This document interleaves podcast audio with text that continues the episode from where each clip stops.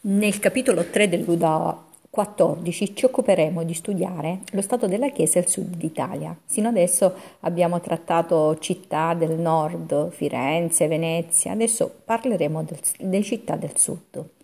Nel 1300 il regno di Napoli risultava il più esteso d'Italia e a governare questo regno c'erano come sovrani gli Angioini. Questi avevano territori anche in Piemonte, in Provenza e la loro politica era espandersi il più possibile.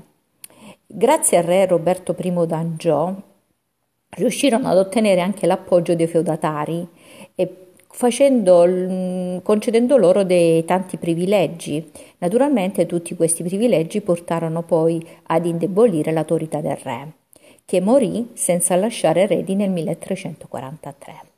Naturalmente alla morte di Roberto I d'Angiò esplode la rivalità tra le signorie del sud d'Italia. Ci furono molte lotte tra i rami della famiglia d'Angiò e, e intervento importante fu quello del re di Sicilia, appunto dove c'era eh, a governare la famiglia degli aragonesi. Vince eh, Alfonso il Magni, Magnanimo nel 1442 e sale al trono di Napoli la famiglia d'Aragona. Dovette però questa famiglia eh, concedere anche qui eh, grandi privilegi ai feudatari per farsi accettare. Quindi l'Italia meridionale eh, in questo periodo va nella mano dei grandi feudatari. Questo per quanto succede nel Regno di Napoli e tutta l'Italia meridionale. Invece lo Stato della Chiesa nel 1353 era mh, mm, pontefice e Innocenzo VI e lui concesse grandi poteri al cardinale spagnolo Egidio Albarnoz.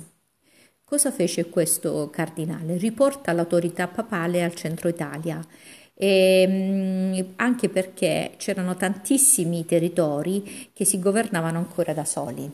E ottenne questo solo utilizzando in pochi casi la forza, la maggior parte di questi successi li ottenne in maniera diplomatica. La, die- la Chiesa quindi diede larghe autonomie ai suoi possedimenti, e mentre da Roma veniva coordinato il tutto. Venne, vennero concesse tante cariche ad ogni provincia e c'era un legato pontificio che era delegato dal Papa per coordinare tutto quanto e riportare tutto eh, a, ehm, al Papa. Nel 1400, tra il 1400 e il 1500, i papi ripresero il controllo e diretto dei loro territori. Accanto a stati maggiori c'erano anche piccole signorie. Queste piccole signorie, eh, la, le maggiori erano i della Scala Verona, i Gonzaga a Mantova, gli Este a Ferrara, i Malatesta a Rimini, i Montefeltro prima e poi della Rovere a Urbino. E ognuna di queste dinastie eh, di queste signorie voleva mostrare al mondo la propria città e per far questo ospita grandi artisti. Ogni Stato accresce la propria potenza e combatte contro gli altri per estendersi ulteriormente. E per fare eh, questi combattimenti eh, non bastavano le truppe cittadine, ma vengono arruolate delle truppe mercenarie, che vengono chiamate compagnie di Ventura. I capitani di Ventura ebbero fortune alterne, C'erano momenti in cui erano ricchissimi e momenti in cui perdevano tutti. Ad esempio il Carmagnolo a Venezia eh, non fu accettato e venne decapitato. Bartolomeo Colleanoni a Milano prima e a Venezia poi morì ricchissimo. Francesco Sforza a Firenze e a Venezia non ebbe successo, ma invece si pose su Milano. Nel 1454 gli stati italiani stipulano la pace di Lodi, che resse per ben 40 anni.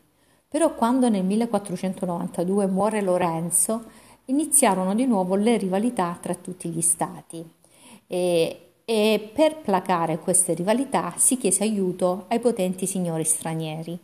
Purtroppo questi signori aiutarono negli stati italiani, però poi li sottomisero e iniziarono a governare in Italia.